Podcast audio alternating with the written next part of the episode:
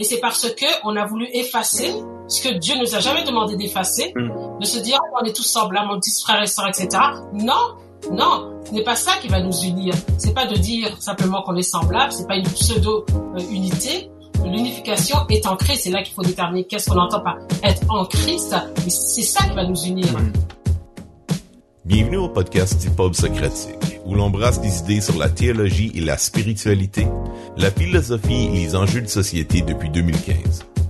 Pour la deuxième partie de notre série Dévoiler le racisme au Québec, nous avons invité deux théologiens et ethnodoxologues pour parler de la vision chrétienne de la nouvelle humanité. S'il est vrai qu'en Christ nous sommes une nouvelle créature, quels doivent être les impacts en ce qui concerne la réconciliation raciale? Et quelles sont les implications de cette vision sur la nature du vivre ensemble auquel nous sommes appelés en tant que chrétiens? Ruth Labbé est directrice des études de premier cycle à l'École de théologie évangélique du Québec et professeure associée de l'Université Laval. Kenny Wallace est professeur affilié au séminaire de Sioux Falls dans le Dakota du Sud. En conversation avec Jérémy Favreau et Jean-Christophe Jasmin, nos invités nous guident dans une réflexion biblique sur la valeur des différences qui existent entre les groupements humains et la nouvelle nature de ceux qui croient.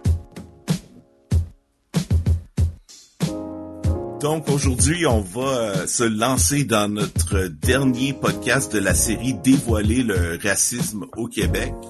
Euh, Puis pour cet épisode, on a la chance d'avoir euh, deux invités, euh, Ruth Labbé euh, et Kenny Wallace, qui vont pouvoir nous aider à réfléchir sur la vision chrétienne de la nouvelle humanité.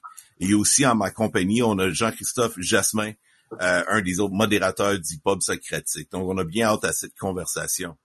Donc, merci d'être avec nous, Ruth et, euh, et Kenny. Merci de l'invitation. Merci à vous. Excellent. Ben, en commençant, j'aimerais ça qu'on puisse euh, vous faire connaître un peu, vous permettre de vous présenter à nos auditeurs. Donc, euh, peut-être Ruth, en commençant avec toi, est-ce que tu pourrais commencer à juste décrire un peu euh, ton parcours personnel, euh, professionnel, qu'on sache un peu tes expériences et, qu'est-ce que tu apportes à la table aujourd'hui? Ben, bonjour à tout le monde, à tous ceux qui et celles qui nous écoutent. Bon, moi je je suis comme il n'y a pas un visuel, donc déjà il y a je pourrais peut-être un peu vous décrire, me décrire.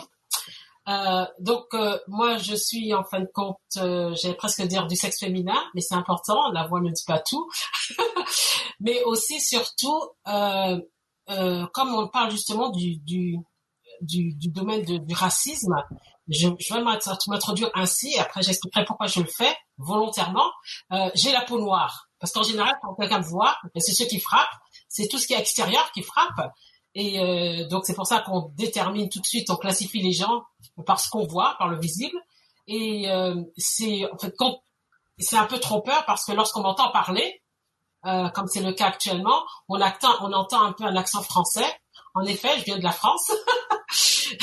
Donc déjà, ça trouble pas mal de personnes lorsqu'on m'entend au téléphone et puis après quand on me voit en réel, je sens tout de suite euh, presque un petit recul parce qu'on se dit tiens c'est la voix mais ça correspond pas au descriptif à ce qu'on voit au visuel.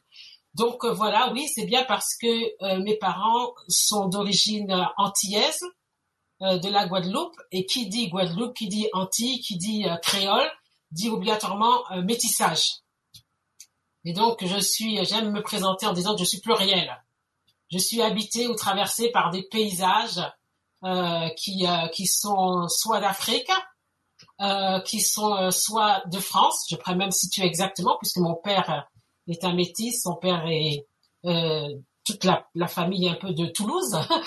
Donc, euh, je pourrais très bien me déterminer d'où ils viennent au niveau de... Et puis aussi, il y a ce côté euh, ben, certainement Caraïbes qu'il y a au niveau de, de, ceux qui m'habitent, de, ce métissage. Donc voilà, donc vous savez au point, au moins pour les origines, j'ai fait un peu le point.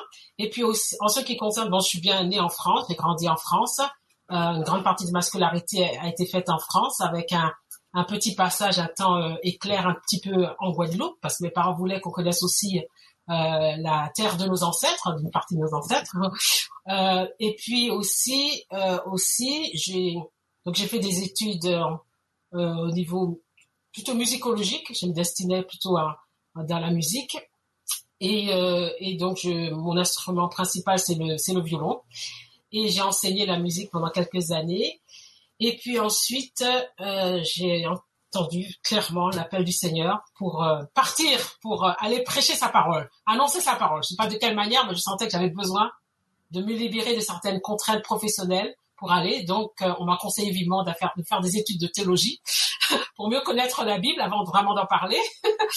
Et je me suis retrouvée en tant qu'étudiante à Toronto Baptist Seminary en Ontario. Donc, il a fallu m'adapter. Ça fut, euh, ça fut le, le, premier grand choc euh, culturel euh, que j'ai eu en arrivant là, non pas seulement la langue, mais aussi les manières de faire, etc. Et puis aussi, j'ai eu aussi un, quand j'ai j'ai terminé, j'ai j'ai travaillé dans une église en Martinique. Et là aussi, j'ai eu un deuxième choc culturel. on en parlera certainement plus plus tard. Et et puis donc j'ai j'ai fait un parcours, j'ai tout en travaillant en tant que dans les églises, euh, en tant qu'assistante pastorale, j'ai aussi euh, continué parallèlement des études, ce qui m'a amené à un doctorat en théologie, euh, disons théologie pratique, euh, sur la question de musique et d'interculturalité, de culte, liturgie et interculturalité, et que, excusez-moi, un culture, plutôt la question de contextualisation, voilà, euh, qui s'est doublée d'interculturalité aussi. Et puis pour terminer, pour ma présentation, c'est de dire que je suis arrivée euh, à Montréal pour terminer ce doctorat. Euh, j'avais déjà, euh, j'avais déjà enseigné à, à Toronto. J'avais aussi travaillé en tant que bibliothécaire, enseignement à la faculté de théologie de Vaux-sur-Seine. Mais je me suis retrouvée donc pour terminer mon doctorat à Montréal, et c'est en septembre 2011 que je suis arrivée à Montréal. Et euh, on ne peut qu'aimer les Montréalais voilà, je, je, le dire, je le dis d'avant, dès, le début, ça a été un accueil absolument exceptionnel. Ça a été dur, hein, je veux dire. Il y a pas, on peut pas, mais l'accueil même de, de, personnes en tant qu'individu, euh, ça a été euh, au-delà de, de, tout ce que j'aurais pu imaginer. Bien que ce fut, ce ne fut pas sans douleur, toute cette adaptation, cet ajustement, etc. Mais euh, voilà, pour moi, j'ai trouvé des gens très, très, très accueillants ici à Montréal. Et donc maintenant, j'enseigne euh, après être passé par par tout ce qu'on passe en tant qu'immigrant. euh, J'enseigne maintenant dans l'école de théologie évangélique du Québec, ce qu'on appelle l'ETEC, et je suis présentement directrice des études du premier cycle de cette même école, institution. Merveilleux. Merci euh, pour cette présentation. On voit que tu apportes vraiment là, toute une, une diversité d'expériences et de, de savoir, de formation. Puis euh, merci pour tes euh, gentilles paroles à propos des Montréalais. je peux dire la même chose. Moi, je suis pas un Montréalais d'origine. Ça fait trois ans que je suis ici. Puis vraiment euh, étant quelqu'un qui vient plus de la campagne québécoise, on regarde la ville puis on est comme oh c'est montréalais. Mais non, vraiment j'aime Montréal énormément moi aussi. c'est bien de pouvoir arriver, c'est super. Kenny maintenant, est-ce que tu peux nous parler un peu de toi, ton parcours? oui. Euh, premièrement, je dis, je m'excuse pour mon français parce que je viens de les États-Unis et on sait que tous les Américains avec la langue, mais j'essaie, j'essaie de parler français. Euh, si tu peux me laisser euh, dans le, le bienvenu, euh, dans la, la, manière traditionnelle de mon peuple. Halito amakana, pin chito Christ, ishte kanayat, Amen. Boha chihoa micha Dr. Kenneth Levon Wallace Jr. ho chefale. Chata hashke micha pani ake e mashale. Hatak losa siale hoki. So, bonjour tous mes amis, euh, que le paix de notre Seigneur Jésus-Christ soit avec vous et avec euh, votre esprit. Amen. Euh, mon nom dans la langue chata est Aboha Chihoa et ça peut dire que euh, je suis la maison ou le, le tabernacle de Jéhovah um, alors que je marche dans le chemin de Jésus. En anglais, c'est Dr. Kenneth Levon Wallace Jr., que c'est un don, un, héritage de mon père. Je suis ingénieur. euh, ma mère est de descendance euh, Choctaw et mon père est d'origine Pawnee, euh, du tribe autochtone des États-Unis. Euh, et de deux côtés, j'ai un héritage afro-américain. Euh, que, que dans la langue chata, littéralement dit un homme noir beaucoup. c'est pour ça que je suis noir aussi. Euh, je suis marié avec une merveilleuse femme canadienne haïtienne, à Claire Ernest, euh, et elle est d'ici, c'est ça ma, ma, connexion avec Montréal. Euh, nous avons une jolie fille de, de 5 ans qui, qui aime chanter, danser, fait tout ça. Euh, nous avons déménagé à Montréal en, en tant famille euh, de Caroline du Nord aux États-Unis euh, il y a trois ans. Ça, ça fait trois ans, c'est tellement long pour moi. euh, J'ai un doctorat en études d'oration, en études de louange de l'Institut Robert E. Weber, euh, Institut pour les, les études d'oration. Je suis une ethnodoxologue, c'est quelque chose que je, je partage avec euh, Ruth là. euh, J'aide euh, les gens dans de, de contexte formel et informel euh, à se familiariser avec les images plus larges de l'adoration, de la louange, euh, à la fois théoriquement et pratiquement. So, ça c'est moi. Merci Kenny. Ben, on, on, te comprend très bien. Puis je pense pas que le français c'est ta deuxième langue non plus. On sait, tu nous as déjà parlé dans deux ou trois langues. Fait combien de langues parties au, au total? Euh, j'ai pas quatre. Euh, la, la, manière que j'ai payé la, facture avant, j'étais professeur d'espagnol. Pour je travaille pour un séminaire avec les, les élèves de la Colombie, euh, en Sud-Amérique maintenant tout par internet, c'est bien, mais euh, et j'ai pas le, le français, l'anglais et le um, signal, euh, je sais pas comment, comment je dis. La langue des signes. La langue des signes, oui, aussi. J'ai travaillé avec une, une, groupe de personnes qui étaient à euh, ça. Merveilleux. Donc, je pense que... C'est quoi les chances d'avoir deux ethnodoxologues réunis comme ça? À l'extérieur d'un congrès, hein, c'est vraiment. C'est une personne qui qui aime euh, étudier et aide les, les personnes euh, à apprendre à exprimer euh, le louange grâce à la culture. Mm. Um, c'est pour ça, c'est c'est l'étude de la louange par tout le monde. Oui, oui. le fait d'aider chaque culture à, à s'approprier euh, sa propre culture autochtone musicale Exact. Par exemple, on imaginerait très bien, par exemple, au Québec, dans les églises, euh, d'utiliser, par exemple, des cuillères, au niveau instrument, d'utiliser vraiment leur, euh, leur mmh. instrumentarium local et mmh. non pas euh, de devoir tout le temps exporter ou prendre ou de faire des, par exemple, au niveau des textes, des traductions, mais de pouvoir mmh. vraiment être, quand on entend un chant, quand on entend une musique, on dit, ah, ça c'est de tel tiroir. Ok, ok. Fait qu'un ethnodoxologue, c'est pas ceux qui traduisent du Hillsong dans d'autres langues, c'est ça? Non. ok, ah. Par exemple, ma, la spécialisation pour moi, c'est la, euh, la cérémonie autochtone de Nord-Amérique. C'est okay. ça. Okay on pourrait ça, ça là, on, on, vient de on vient de, de comme euh, ouvrir un autre. Ah, bon, on vient ouais on vient de là on veut avoir une autre série là-dessus en ce moment. Donc euh, ça va être à préparer à l'avenir vraiment. Faut se retenir faut se retenir. Mm -hmm. bon ben avec tout ça maintenant qu'on on sait un peu avec quoi on arrive à la discussion euh, j'aimerais qu'on se lance directement dans la, la question qui est une question vraiment euh, pas très heureuse, une question vraiment qui appesantit notre, euh, euh, je pense, la conscience collective jusqu'à un certain point de millions de gens en ce moment. Donc, comment pour vous, peut-être pour commencer, comment définissez-vous le racisme systémique? Euh, pour moi, je, je crois que le, le, racisme est le pouvoir et le préjugé basé sur la couleur de la peau de quelqu'un il existe euh, de, de, nombreuses formes de différents euh, différentes formes de pouvoir, mais lorsque ce pouvoir c'est institutionnalisé et utilisé au détriment des autres en raison de leur race, il devient alors un racisme systémique. Et c'est l'institution, le, les institutions qui utilisent ce pouvoir pour, pour euh, baisser les autres personnes. Merci. Ruth, est-ce que tu aimerais nous donner une définition pour toi? Mais, mais moi, j'avoue que je, quand j'ai entendu pour la première fois euh, le racisme systémique. J'avais un peu de mal à comprendre de quoi il s'agissait. Mhm. Et en entendant différents témoignages, en entendant euh, au niveau des médias, donc j'ai pu un peu cerner le sens, euh, le terme systémique.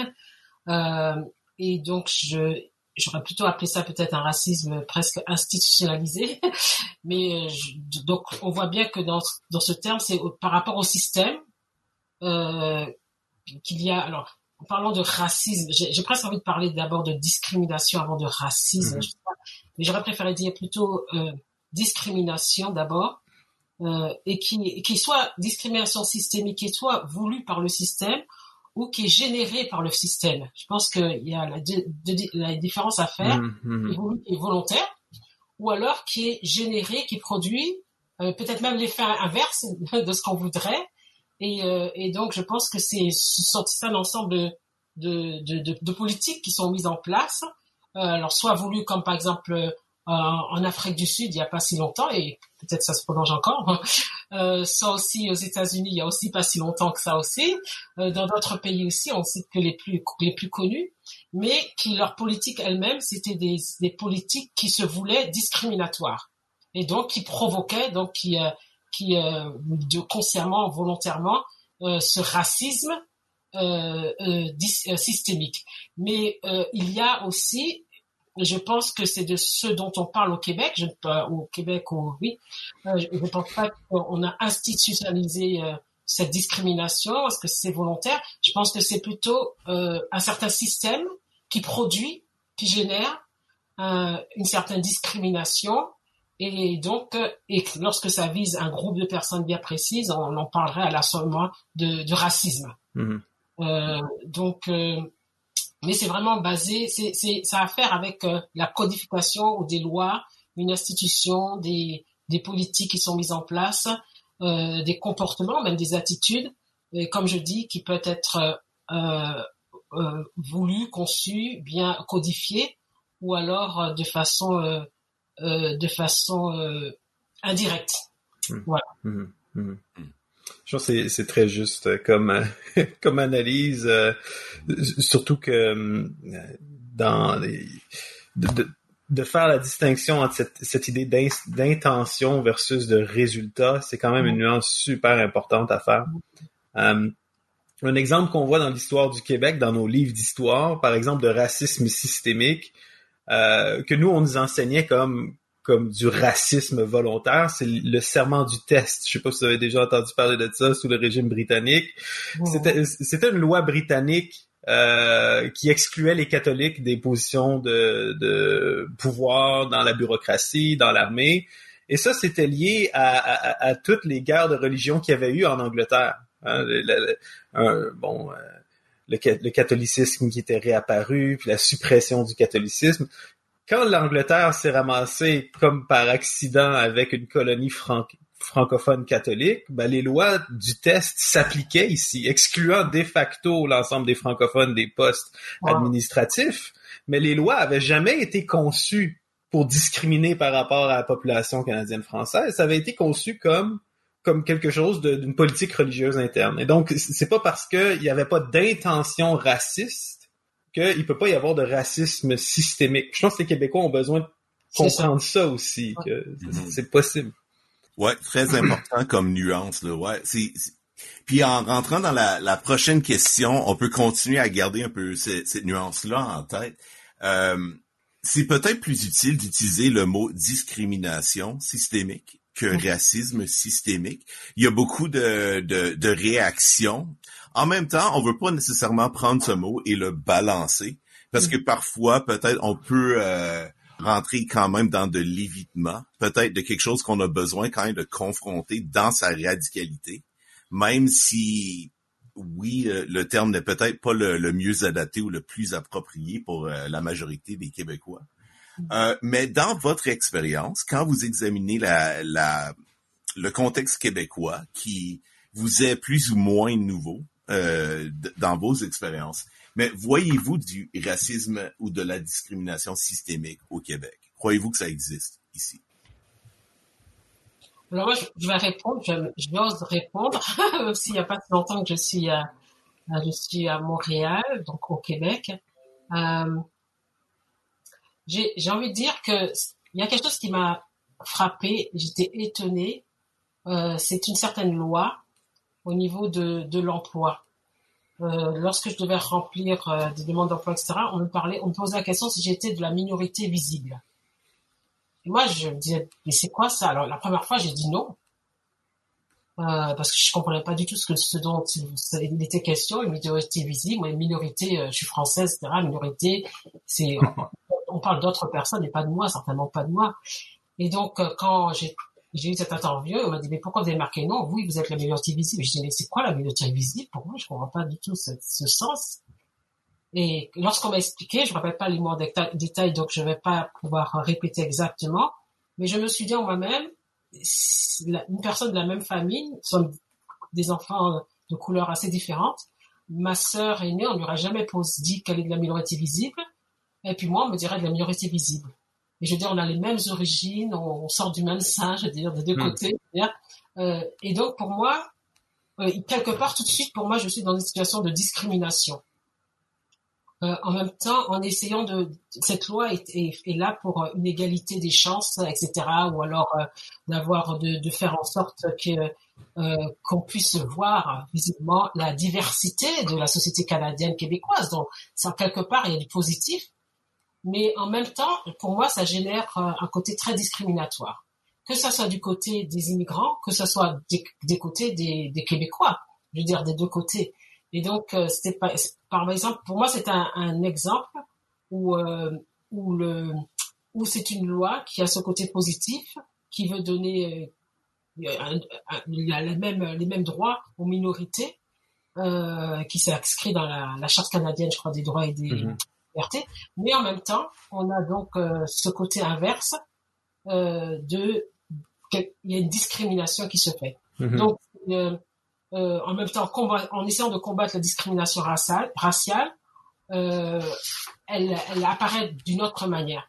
Mais ce qui m'a, euh, ce qui m'a assez, euh, ce qui m'a assez frappé, euh, euh, oui, ce qui m'a frappé parce que en, j'étais étonnée de lire dans dans le statistique Canada, en 2020, il y a, il y a eu une, enquête qui a été faite, comme régulièrement il y a des enquêtes au niveau de la diversité ethnique, etc.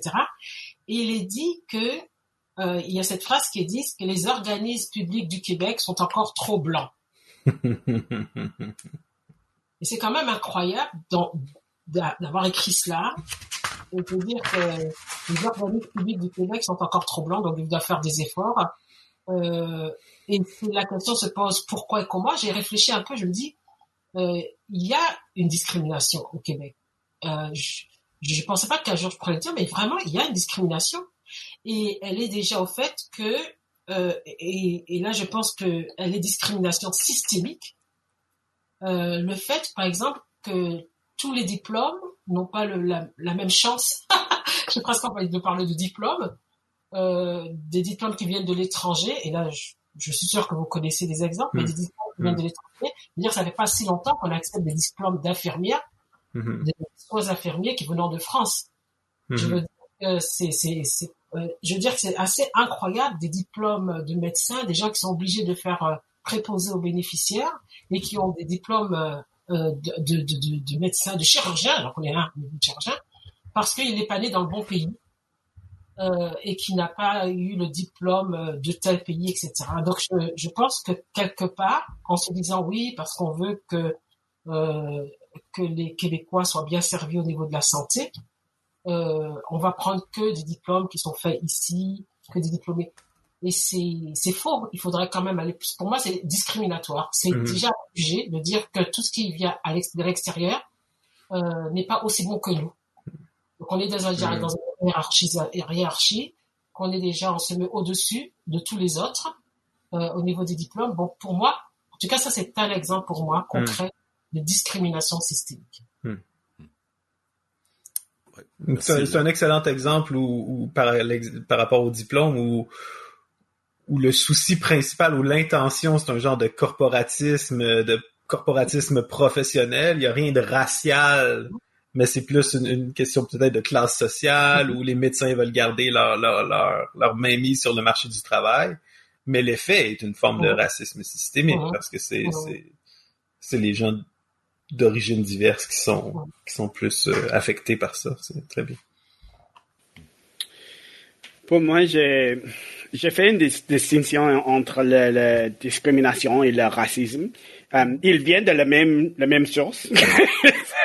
ça vient d'une cause euh, brisée, une corps brisée, mais um, le, le racisme, c'est quelque chose visuel. On, on, parle spécifiquement de qu'est-ce qu'on peut voir euh, de la, la personne, le, le, préjugement qu'on fait quand on voit quelque personne. La discrimination, c'est plus, euh, euh, c'est plus ouvert. Ça, ça peut être, oh, oh, tu es, tu es grosse, euh, tu es euh, mince et, et je n'aime pas ça et tout ça, mais c'est le même, c'est le même problème avec les, choses comme Black Lives Matter, All Lives Matter. C'est comme le, le c'est, c'est comme euh, quand, quand on dit euh, que, que le, la vie de le noir compte, ça peut dire qu'on parle de le noir maintenant. et, et, il y a beaucoup de personnes qui sont un peu euh, inconfortables avec ça et veut dire euh, quelque chose plus ouvert, comme toute la vie compte. Well, ok, oui, ça c'est vrai, mais maintenant on parle spécifiquement de ce groupe de personnes. C'est la même chose pour moi avec le racisme. On dit que quand tu fais un préjugement à cause de quelque chose que tu vois d'une personne, ça c'est un problème. Et, et quand, quand j'ai commencé à apprendre de l'histoire de, de Québec, j'ai vu que oui, le, le, le euh, racisme existe ici. J'ai dit l'histoire, l'histoire même de la fondation de, de cette province est basée sur le racisme systémique. C'est vrai, le, le, français est venu et il considérait les habitants d'origine ici comme moins qu'humains. Il a vu le, quelque chose parce qu'il ne, il ne pouvait pas comprendre la, langue ou quelque chose. Il, il a vu le, le, peuple et la manière de vivre. Il dit, ok, ça c'est c'est moins qu'humain, au, au mieux comme des enfants. Il est comme des enfants euh, dont on, on devait s'occuper. Et par conséquent, ils ont, ont fait le Loire, que ça c'est l'institution euh, qui, qui a, a, commencé de, de faire le, un système pour renforcer leur emprise sur le pouvoir dans ce domaine. C'est une forme de, de autoprotection euh, grâce l'autre. Pour ça, je, je vois dans l'histoire ici euh, quelque chose de concret. Je m'excuse pour, pour tous les Québécois, mais quand, quand j'ai entendu la phrase euh, québécois de source, ou pour laine, je, je, dit, je, je, suis peu confusé parce qu'il y avait des personnes ici avant. le français, c'était pas le source. Mais ça, c'est une, une, phrase, un terme qui est, qui est le, la population utilisait pour dire que oh, nous sommes part de cet groupe avec le pouvoir et tu es différent, tu es quelque chose à, à part. Um, et um, je dis que, que ça montre une, croyance dans la supériorité d'une culture sur tous les autres. Et ça, c'est le problème. Euh, quand on, euh, pense de nous-mêmes comme meilleurs que les autres, euh, et le, premier habitant de, cette terre n'était pas de, de Québécois. Le, source n'était pas de Québécois. Et comme par exemple ma femme, la, la haïtienne d'ici, ma femme a dit quand, quand elle a grandi, euh, ça fait dire régulièrement dans, dans québécois, va-t'en chez vu. et elle dit, ouais, je suis d'ici. oh, euh, retourne. Ouais, qu'est-ce qu'elle dit? Euh, retourne à ton pays. Oui, oui. Vous tous les noirs, les, choses comme ça. Elle dit, je suis d'ici, je, suis né d'ici, je suis montréalais né. Mais cette question de nous, nous sommes comme de source et vous de les autres. Ça, c'est un bon exemple de le, racisme. Et, et, quand ça, ça passe de l'accord d'une personne, un groupe de, de peuple, à une institution, ça forme le, le, le système, euh, le racisme systémique. Vas-y, ouais. J'aimerais juste ajouter, enfin, plutôt pas ajouter, mais je voudrais dire euh, euh un élément que j'aimerais souligner, c'est le fait, euh, oui, c'est vrai qu'il faut faire une différence entre discrimination systémique et, et racisme systémique, mais euh, comme j'essaie d'expliquer que ça commence par la discrimination systémique, à moins que ce soit dans certains régimes, euh, certains États, euh, comme on en a parlé déjà. Mais sinon, ça commence par une discrimination systémique.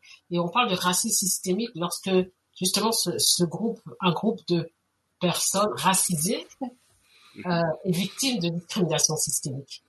Et donc là, on peut parler de mmh. racisme systémique. Et puis, je voudrais revenir sur quelque chose qui est très intéressant, ce que Kenny a dit. Euh, c'est le fait euh, en parlant de dire euh, euh, d'où viens-tu enfin il a parlé de parlant de son de son épouse euh, qui dit ben moi je suis née d'ici c'est sûr que visiblement quand on l'avance dit peut-être qu'elle est d'ailleurs mais elle est bien d'ici.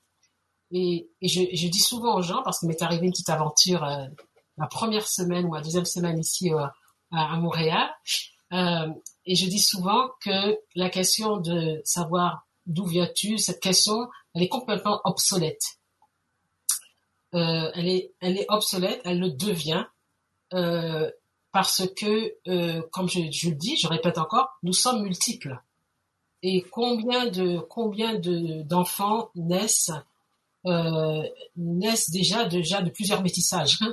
Euh, et puis, euh, je pense qu'un un, enfant je connais très bien qui est qui est né d'une d'un père jamaïcain, d'une mère martiniquaise, qui lui-même est né en Afrique du Sud et qui euh, et qui euh, et qui est allé après vivre en Martinique et qui maintenant grandit, fait toutes ses études et qui est au, au Canada.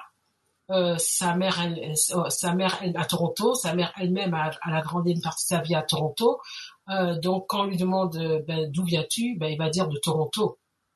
Euh, mais alors on veut savoir parce que quand on regarde la couleur de sa peau, on dit oui, mais de, tu viens d'où? Et on insiste. Et moi, c'est ce qui m'est arrivé. Quand j'ai dit je viens de France, on m'a dit, mm-hmm. mais tu viens d'où? Je dis, ben, de France, quel endroit de France? Vous voulez savoir quoi? Non, mais tu viens d'où euh, De d'Haïti J'ai dit, ben non, je trouvais que je trouvais ressembler à une haïtienne. Alors là, ça c'était ma première, euh, ce qui m'est arrivé, un premier exemple. Et c'est là, je comprenais pas pourquoi on me disait ce que je viens d'Haïti? Et par deux fois, je me suis fait poser la question. Et j'ai dit, mais pourquoi? Pourquoi Haïti? Pourquoi et là, j'ai compris, c'est parce qu'il y a une grande population, la population noire en général, elle vient d'Haïti. Et donc, moi, une réflexion que j'ai faite à la dame, je dis, mais vous, vraiment, j'ai l'impression que vous étiez russe. Et puis elle m'a dit, pourquoi? J'ai dit, ben, votre type caucasien. Je veux dire, je veux dire que c'est, c'est pour lui montrer un peu le, un peu le ridicule presque de la question maintenant. D'où viens-tu? Est-ce qu'on veut savoir où est-ce que j'habite, je réside? Est-ce qu'on veut savoir euh, les origines de mes parents Est-ce qu'on est-ce qu'on veut savoir euh, la langue que je parle D'où me vient cet accent D'où me vient cette couleur de peau? C'est c'est une question qu'on se posera peut-être toujours, mm-hmm. mais quelque part elle est obsolète. euh, ou alors elle demande la, la, réponse n'est pas simple. La réponse est très complexe. Mm-hmm. Ou bien la réponse va devenir de plus en plus problématique. Je sais que ça c'est pas un terme que Jean-Christophe aime. ouais, peut-être vous savez pas, Jérémy et moi, on a plusieurs différents par rapport à toute la conceptualisation du problème. Là, mais... mais je dirais, ce qui arrive, c'est de plus en plus, si on veut conserver peut-être une vision très étroite de ce qu'est une identité quelconque, pas juste l'identité québécoise, mais peu importe, ça va devenir de plus en plus difficile. Comme par exemple, moi, j'ai déjà une diversité d'origine. Moi, mes ancêtres, ils viennent du Québec, aussi loin que je peux voir, mais je suis moi-même né aux États-Unis.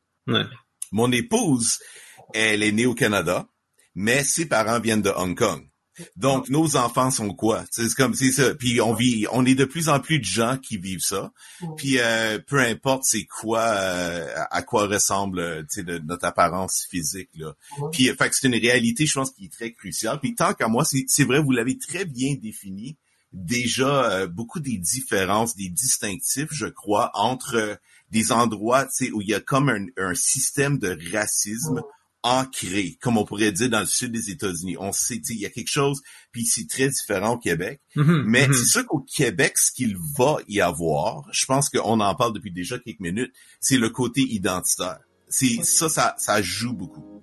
Puis c'est complexe. C'est c'est très c'est compliqué comme question, mais je pense que s'il existe de, la discrimination et du racisme, ça va toucher d'un certain point à ça.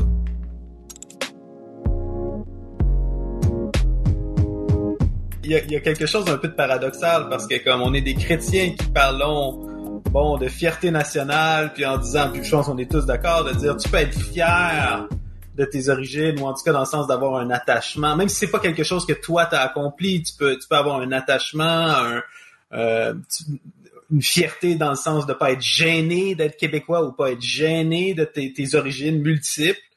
Euh, mais de l'autre côté, quand on parle de religion, quand on parle de christianisme, euh, on, on, parle rarement de fierté d'être chrétien, mais de l'autre côté, quand tu t'attaches, moi en tout cas, je pense, quand tu t'attaches au christianisme, tu crois que c'est le seul chemin, tu crois que c'est la seule voie, tu crois que Jésus est le seul sauveur.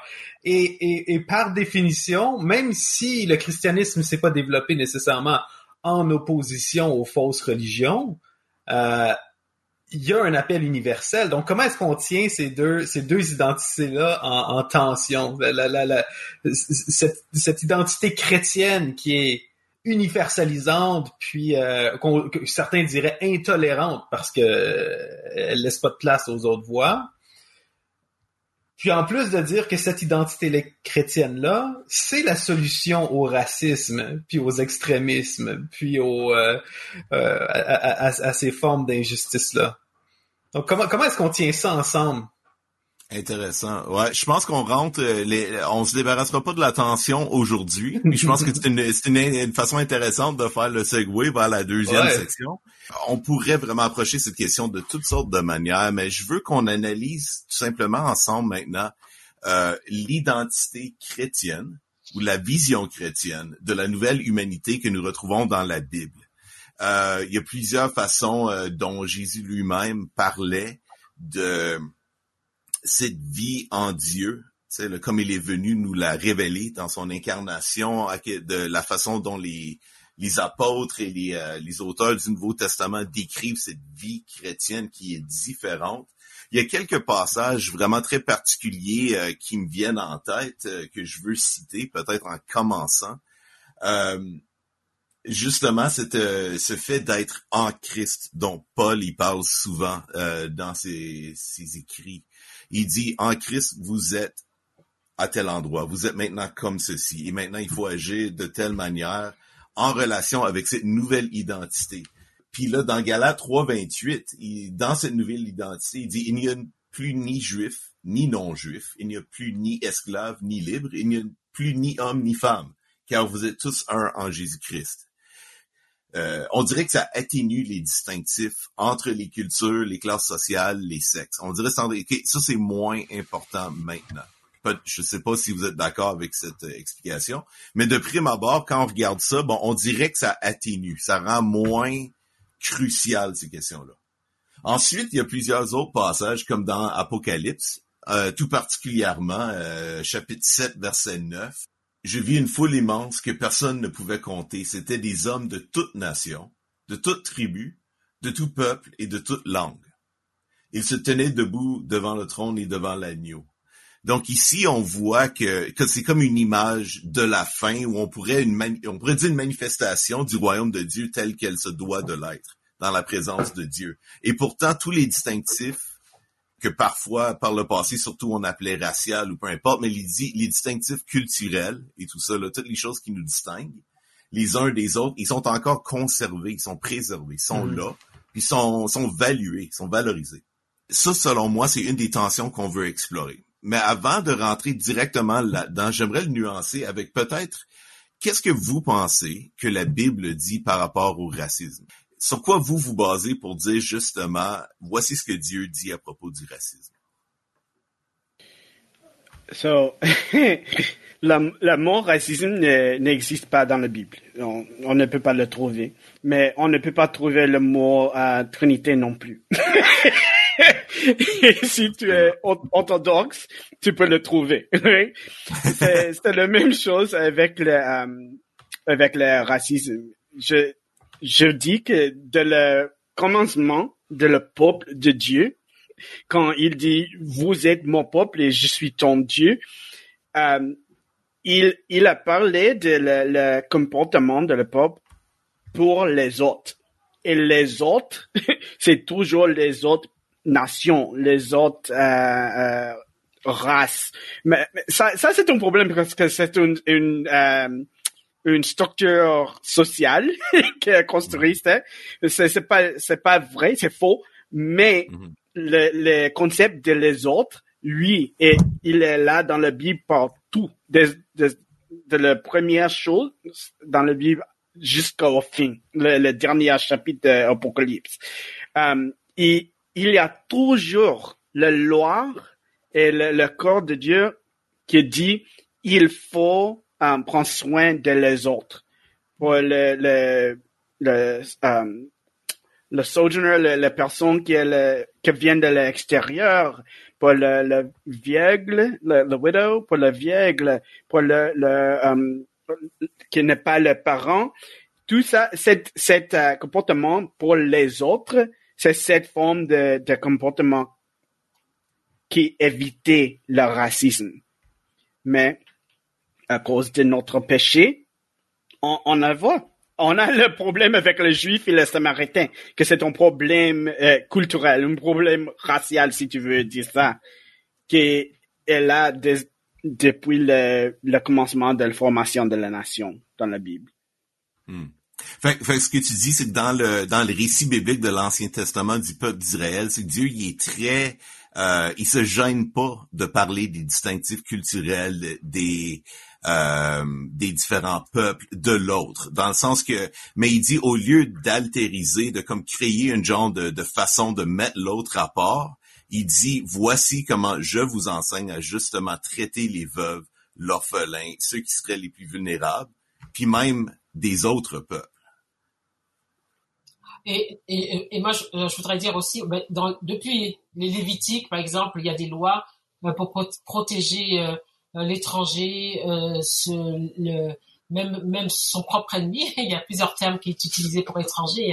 En, en- en- dans la langue hébraïque, il y a, il y a, il y a plusieurs termes. Il y a l'étranger, le migrant, il y a le résident permanent, il y a l'étranger considéré comme un ennemi. Donc, il y a à peu près cinq termes différents qui sont utilisés pour parler de celui qui est étranger.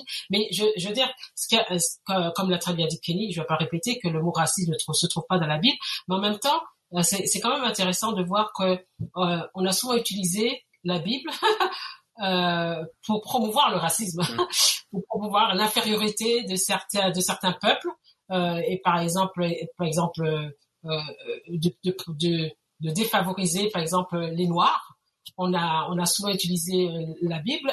Et euh, et ce qu'un- je- j'apprends juste un exemple, on pourrait en prendre plus- plusieurs, mais on n'en a pas le temps vraiment. Mais je veux dire qu'un exemple assez, euh, assez marquant, c'est le, la symbolique euh, des couleurs, le noir et le blanc. On a souvent représenté le noir, le péché, et puis le blanc, euh, c'est la, c'est la vérité, c'est le bien. Donc le blanc représente le bien, le, le- et comme il y a, il y a, y a un, un- tableau qui est très connu de, de Large euh, euh, euh, Michael qui qui qui va qui tue son épée un homme qui ressemble à un homme noir finalement. Et puis en fin de compte si on comprend bien et en fin de compte c'est le diable qui est en train de de, de tuer. Mais euh, ce côté donc lui l'ange est complètement blanc et puis euh, en noir représenter le diable. Et finalement et euh, peut-être dire juste quelque chose là-dessus c'est souvent justement on a mis ce côté cette opposition et qui existait et qu'il faut savoir quand même qu'il existait euh, cette euh, euh, que dans, dès le au premier christianisme etc il y a les pères de l'Église qui en font mention de cette opposition entre le noir et le blanc. Et juste j'ai, découvert un, petit bijou euh, euh, parmi euh, parmi parmi les pères de l'Église. Et, et donc Jérôme enfin là c'est un chrétien Jérôme qui écrit qui qui raconte la conversion euh, donc c'est à la fin du quatrième siècle à peu près, et qui dit comme cela, et qui dit ceci, il dit euh, euh, nous avons été autrefois éthiopiens, nous avons été autrefois éthiopiens par nos vices et nos péchés, parce que nos péchés nous avaient rendus noirs. Et il continue, nous étions comme les Éthiopiens, nous sommes devenus d'une blancheur éclatante. Hmm. C'est assez impressionnant parce que donc de faire, euh, de, de poser cette symbolique qui, qui en, qui en fait qu'il faut, que nous devons en tant que chrétiens détruire parce que cette symbolique, il n'existe pas dans la Bible. On dira dans Ésaïe, qu'on prend souvent ce texte d'Ésaïe euh, c'est le chapitre 1, oui, euh, où il est parlé des péchés qui sont euh, comme le comme qui le deviendront, ils sont comme l'écarlate, ils deviendront blancs comme la neige. Mhm. Et puis il dit, ils sont ils sont rouges comme le cramoisi, mais ils deviendront comme la laine. Donc c'est opposé, c'est la couleur rouge vive, le cramoisi, à au blanc. Et en fait, quand c'est même pas tant au blanc qui est opposé, parce que souvent Dieu n'est pas décrit comme une lumière blanche, comme souvent on, le croit, mais il est décrit comme l'éclat, la lumière éclatante euh, de l'éternel. Donc cette opposition entre le mal et le bien, c'est plutôt la lumière et les ténèbres qu'on retrouve euh, cette opposition.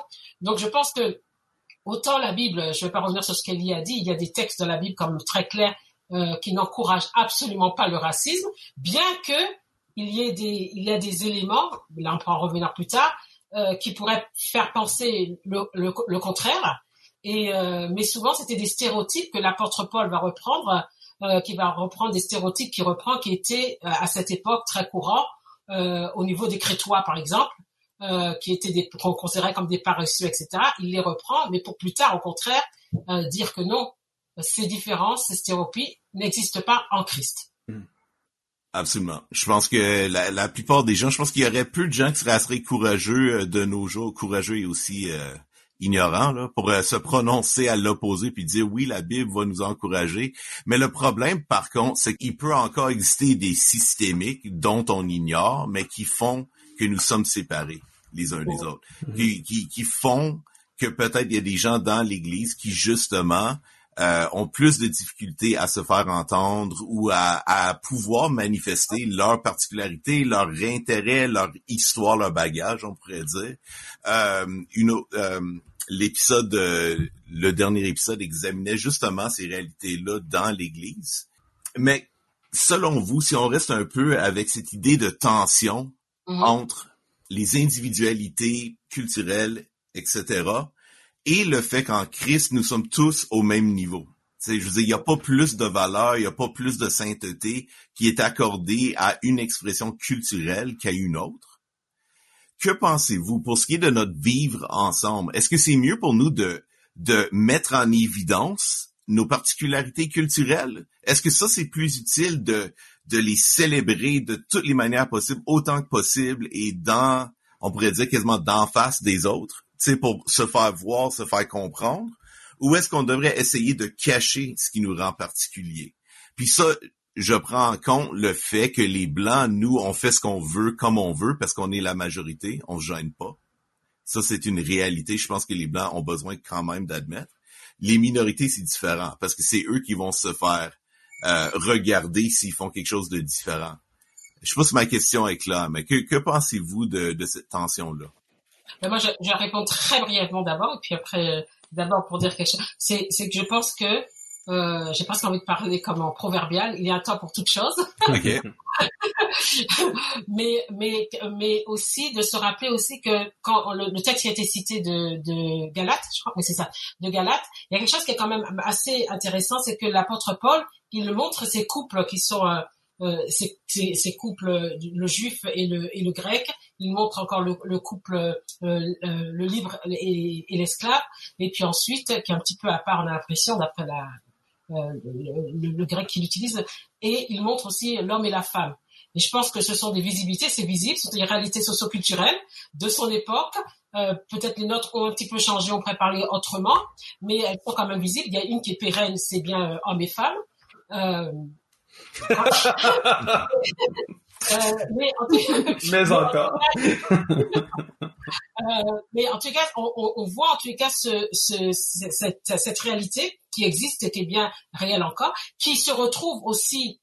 Donc il l'a il l'a décrit pour après la mettre dire qu'il y a quelque chose de supérieur. Euh, mais cette réalité va se retrouver encore dans le texte qui a été cité en Apocalypse quand il est parlé de toute langue, de toute tribu, etc.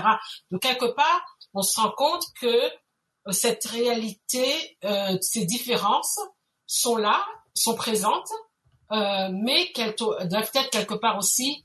Alors, je ne sais pas si on doit dire transcender. Je suis pas convaincue c'est le terme exact qu'il faut employer, mais je pense qu'il faut, faut voir autre chose, autrement et autre chose, et de cette qu'on appelle cette humanité nouvelle, et qui doit être visible en tant, lorsqu'on se réunit ensemble en tant qu'Église, en tant que communauté, parce que à ce moment-là, ce qui est perceptible, euh, qui devrait être sensible, c'est cette union en Christ, l'élément unificateur. Mais pour qu'il y ait unification, il faut qu'il y ait diversification, il faut qu'il y ait une pluralité pour venir unifier.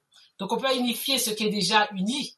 Euh, et donc c'est parce que c'est différent qu'on va pouvoir avoir un élément unificateur qui est le Christ. C'est pour ça quand on parle de transcender, quand on parle de transcender, j'ai toujours l'impression qu'on essaie de se voiler la face, dire on va aller au-dessus, être dans un espace mystique, euh, vivre un espace mystique, un moment mystique, euh, par exemple qui est le culte, etc. Et puis, et puis après le culte, bon, on, on détranscende, Mm. et puis on arrive. À... Ouais. Et je pense que c'est une erreur peut-être de penser à devoir faire comme transcender, euh, mais peut-être de se dire que c'est le Christ qui a l'élément unificateur et qui va pouvoir justement euh, unifier tous ces éléments euh, culturels euh, qui sont là, culturels, qui soient biologiques ou autres, mais qui sont qui sont bien présents. Voilà. Je vais pas trop parler, mais j'ai. Oui, ah, Oui. c'est mais c'est extrêmement riche. Le- le- le- L'emphase que tu mets sur la matérialité, Mhm. euh, ça, ça nous oblige à faire face à la à, à ce qui est aussi. On ne peut plus l'éviter. Tu vas à l'église, puis tout le monde ensemble, on ignore le fait de toutes les injustices et toutes les choses qui se passent le reste de la semaine. Puis après ça, puis l'Église finit par n'avoir aucun impact sur notre vivre ensemble, sur notre façon de traiter les uns les autres. Donc, le fait de rester quand même fondé. Et c'est un grand danger parce que après quand on gratte un petit peu, ou alors quand on a des conversations euh, plus personnelles, on se rend compte que l'un ou l'autre groupe souffre de ne Mhm. pas d'une certaine d'un manque de reconnaissance. Et on retourne à l'église de Jérusalem, on revient, et c'est parce que on a voulu effacer ce que Dieu nous a jamais demandé d'effacer, Mhm. de se dire on est tous semblables, on est tous frères et sœurs, etc. Non, non, ce n'est pas ça qui va nous unir. C'est pas de dire simplement qu'on est semblable, c'est pas une pseudo euh, unité. L'unification est Christ. C'est là qu'il faut déterminer qu'est-ce qu'on entend par être en Christ. Mais c'est ça qui va nous unir. Mhm. Ce n'est pas. C'est pour ça qu'on peut très bien être.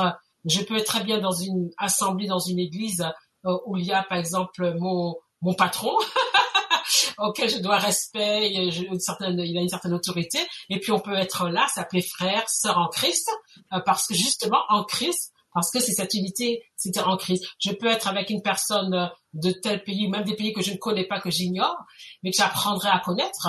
Il y a une certaine connaissance, mais déjà il y a cet amour en Christ qui nous unit.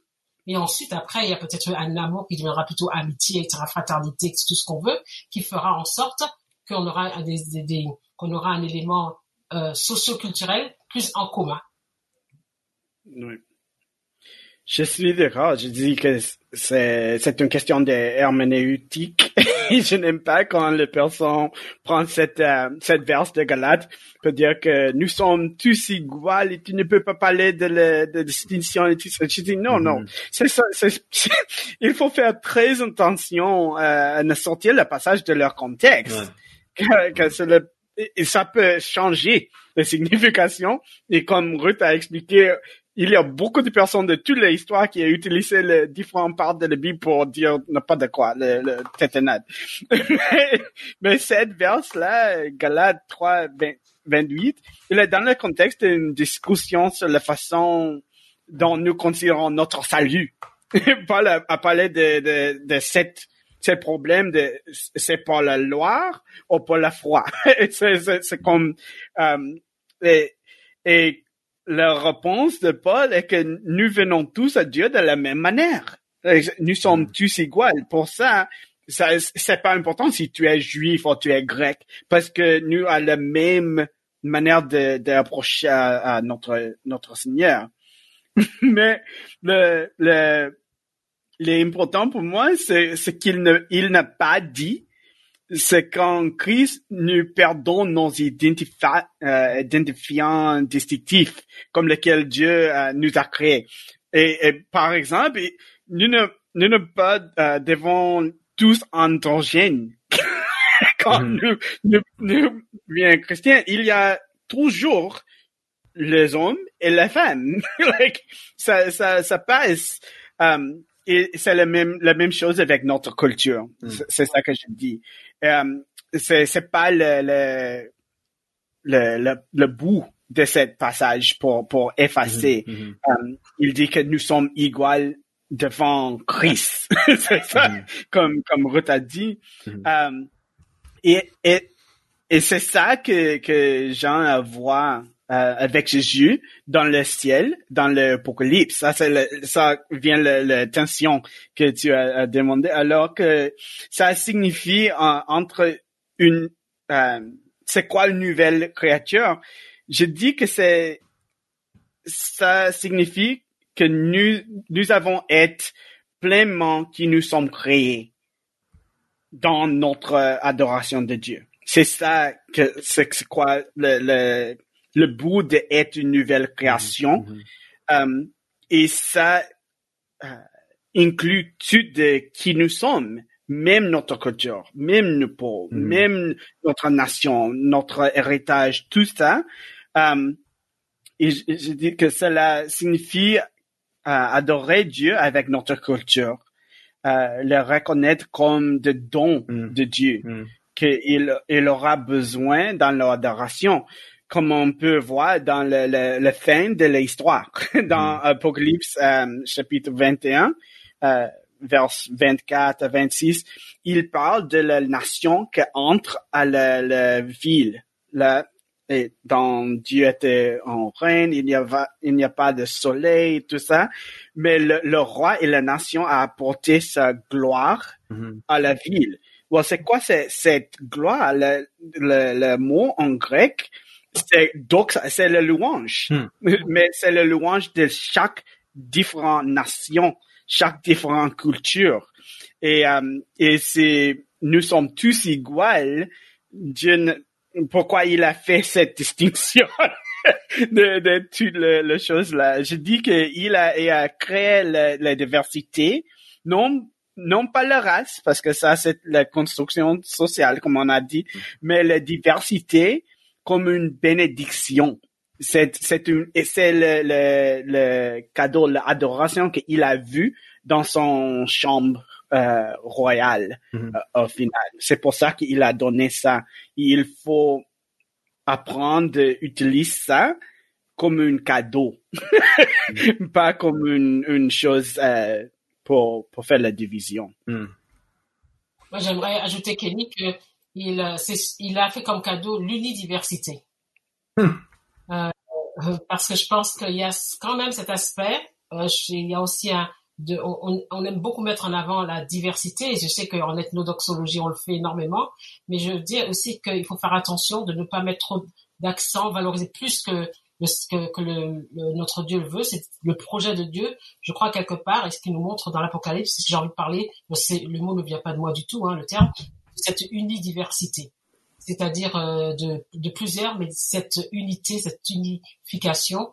Euh, et on reconnaît les louanges. Les louanges, je veux dire, on reconnaît qu'elles viennent de plusieurs nations, on reconnaît qu'il y a plusieurs tribus, on reconnaît qu'il y a plusieurs langues, donc il y a un, un type. Mais je voudrais dire aussi, euh, on a tendance à vouloir sublimer ce texte de l'Apocalypse, ces textes de l'Apocalypse, et se croire déjà au ciel. Ouais.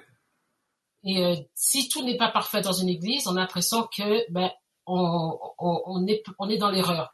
Pas du tout. Mm. Ce qui se fera plus tard ne peut pas se faire sur cette terre. Mm. Il faut, c'est quelque chose qu'on on a besoin de se rappeler. Euh, nous sommes appelés à être habités de cette réalité, euh, à être, à être, à vivre dans cet esprit euh, eschatologique, euh, mais nous n'y sommes pas encore. Et donc, il y aura toujours des heurts, il y aura toujours des, des obstacles, des difficultés, euh, celles que peut-être l'Église de Jérusalem a, a rencontrées. Nous sommes, à, à- quelqu'un disait qu'on on doit vivre l'âme de l'Apocalypse, mais cette réalité prendra corps plus tard. Mhm. Et donc, je pense qu'il est important d'être vrai. Et je pense toujours à quand je suis arrivée dans une église à Montréal, une église évangélique, et je pense toujours à ce témoignage bouleversant.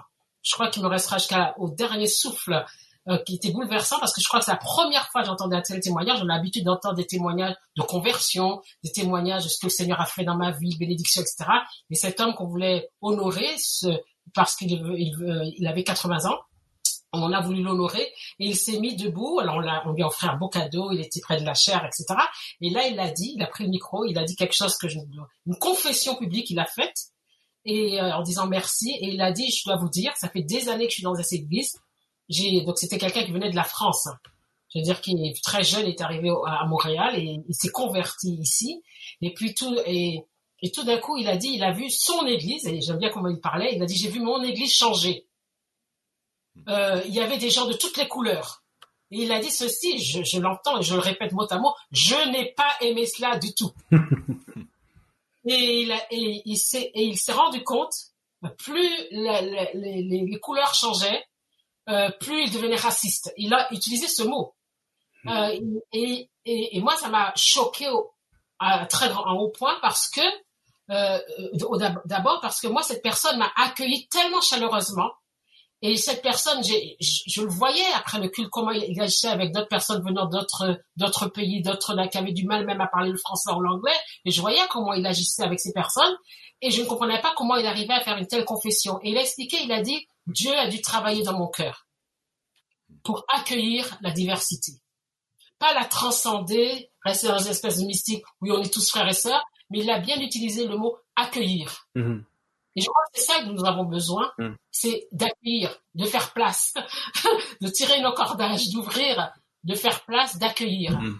Et d'accueillir nos frères et sœurs. Je pense que c'est, c'est, c'est pas se, se dire, on est quelque chose d'uniforme, on va uniformiser, standardiser, que tout, le monde se sente bien, on va chanter que des chants euh, qui viennent de Hillsong ou d'autres par ailleurs, etc., des, des etc.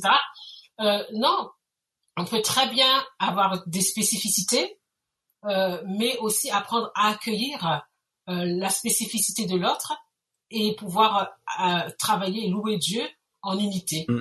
diverse. Mm. Et que ça, c'est une, une bénédiction pour nous. c'est, c'est pas juste pour, pour louer à Dieu, mais il y a quelque chose c'est comme une, une casse-tête. Quand tu as le, le, pièce, une pièce, tu peux le voir l'image un, peu. Ok, ça c'est mieux. Mais quand tu connectes avec les autres, tu peux voir plus clair, plus clairement. Mm. Oui. Et c'est comme ça. Il y a une, une bénédiction mutuelle qui, mm. qui passe dans notre Église quand on fait le louange, quand on fait cette place pour les autres, pour, pour travailler ensemble. C'est pour ça que Dieu en met ensemble, non? Ça me fait penser au passage qui dit de ne pas négliger l'hospitalité car certains d'entre vous, sans le savoir, ont accueilli des anges.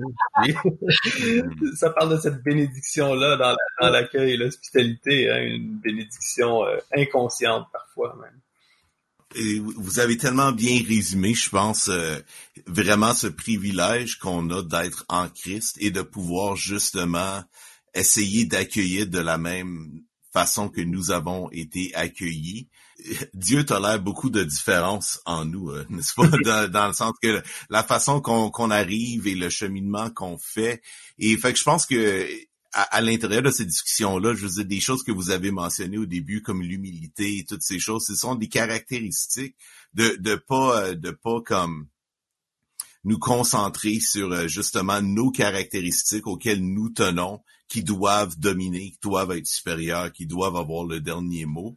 Euh, c'est toutes des choses qui, qui, qui suivent naturellement quelqu'un qui va avoir cet esprit euh, d'accueil et d'apprentissage comme l'homme de 80 ans. Là. Euh, je pense qu'il y a un aspect d'honnêteté aussi qui entre en jeu. Euh, J'espère qu'à travers euh, cette série, c'est une chose qu'on on va avoir pu contribuer à aider les gens à justement adopter un esprit d'humilité qui dit je dois écouter, je dois entendre, je dois apprendre. Puis en finissant, j'aimerais vous poser une dernière question comment est-ce qu'en tant que chrétien, nous pouvons offrir un leadership à l'envers ou versus le racisme dans notre société? Comment est-ce que nous pouvons justement nous lever, que nous soyons d'une minorité visible, comme on dit au Québec, ou d'une ou de la majorité? Comment est-ce qu'on peut se lever et se prononcer euh, pour la justice, pour l'équité, pour l'accueil et pour l'amour, tu sais, en Christ? Comment, comment est-ce qu'on peut faire ça, l'amener dans la vie de tous les jours? C'est drôle quand j'ai dit à la personne que j'ai un doctorat dans les études louanges et il me demandait pourquoi tu, tu parles trop de temps de, de la réconciliation et tout ça, tu es tellement libéral. pourquoi tu, juste fais les louanges, juste fais les louanges. Mais le, le problème, c'est que quand on fait les louanges correctement, alors la mort est le résultat. Michée 6, verset 8, dit que, que nous montre que l'adoration implique un engagement actif dans la recherche de la justice. c'est quand, quand nous, comme l'Église, fait le louange correctement, il y a un, engagement de, de la chercher, le cherchement de la justice. Euh, l'amour de la bonté, en particulier euh, envers les marginalisés, et, et la reconnaissance de notre place dans la relation avec Dieu. C'est ça que il est, il, je vais expliquer c'est quoi le louange. Cherche la justice, aime la bonté et, et comprend ta position avec Dieu. Si on, quand l'Église, si on reflète ça à le monde, il va voir c'est quoi un monde sans le racisme, hmm. un, monde qui reflète l'amour. C'est ça que qui est l'essence de Dieu.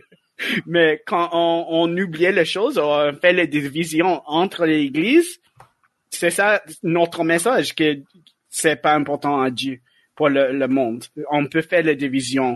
Et, il dit si, si l'Église ne peut pas le faire et elle parle d'amour tout le temps, pourquoi nous devons essayer hmm. On ne peut pas essayer.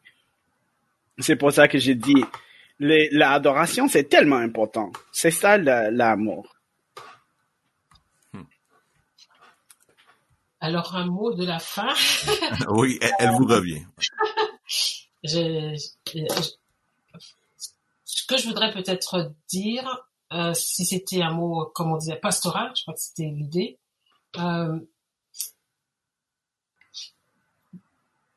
le, ben, c'est un pasteur qui disait ceci, qui disait que combattre le racisme, on aurait pu avoir un onzième commandement. Je, précède pas une petite On aurait pu avoir un onzième commandement, euh, euh, ne sois pas raciste ou je sais pas. Mmh. Ce commandement n'existe pas parce que il est, il existe à travers euh, d'autres commandements et surtout à travers euh, le plus grand commandement, c'est d'aimer Dieu et celui qui lui est attaché, c'est d'aimer son prochain. Mmh. Mais ce, pasteur écrivait ceci, disait que combattre le racisme est donc bien plus que de se conformer à un commandement, c'est accepter d'entrer par le Christ dans un nouvel élan de vie, dans cette nouvelle humanité euh, que, nous avons, dont on, a déjà parlé. Et je pense que euh, pour arriver à, cela, euh, le conseil que moi je pourrais donner, qui peut être en trois parties, euh, c'est de, il faut, il faut s'indigner. Il faut s'indigner. Ça, c'est de Martin Luther King. Je pense que tout le monde l'aura mhm. reconnu, qui parle de s'indigner, rêver et agir. Mais il faut s'indigner. Euh, et le chrétien doit s'indigner, doit se révolter euh, contre toute loi qui serait discriminatoire, contre toute, toute forme de racisme. Il doit s'indigner et il doit le, de le faire toujours dans, dans l'amour du prochain, dans l'intérêt de l'autre, dans le bien de l'autre, dans le shalom de l'autre, euh, pour son shalom, euh, cette paix, et aussi pour la justice. Mais l'un ne va pas sans l'autre, justice et paix. Mais euh, mais aussi s'indigner aussi lorsque la valeur humaine, la valeur de l'homme n'est pas reconnue, et méprisée, et assassinée, et, et crucifiée par par un genou Euh, et, et c'est ce qui, ce qui nous permet de justement de parler de cette valeur humaine, c'est bien parce que nous sommes tous, nous sommes tous égaux dans le fait que nous avons tous été créés à l'image de Dieu. Mm-hmm. Euh, et si nous devons mettre en avant une égalité, parce que quelles que soient les politiques, quelles que soient euh, qui seront mises en place, quelles que soient les lois, quelles que soient, euh, il y a quelque chose qui ne fonctionnera pas, parce que euh, en finalité, c'est le cœur de l'homme qui doit être changé.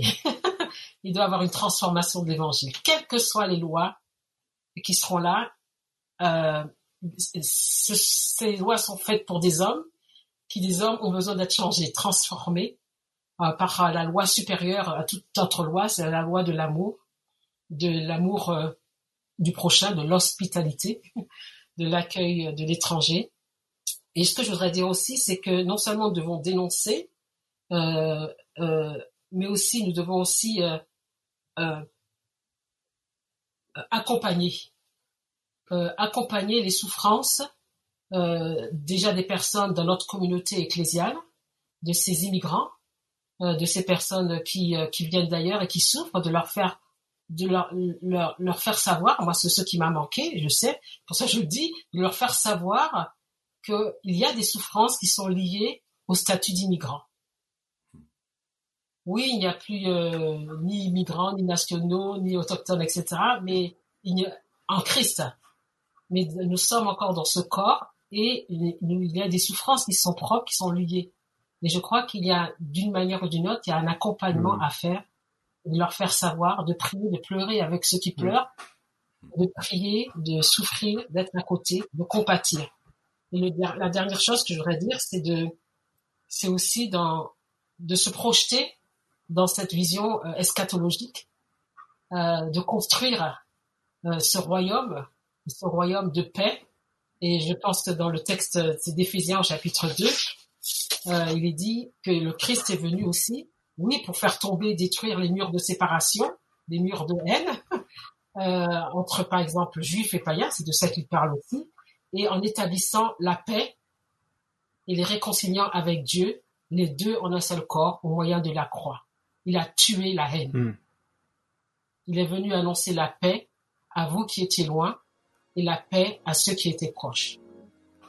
Et nous devons créer, c'est ça, ce royaume de paix. Et c'est ça, cette humanité. Hmm. Amen.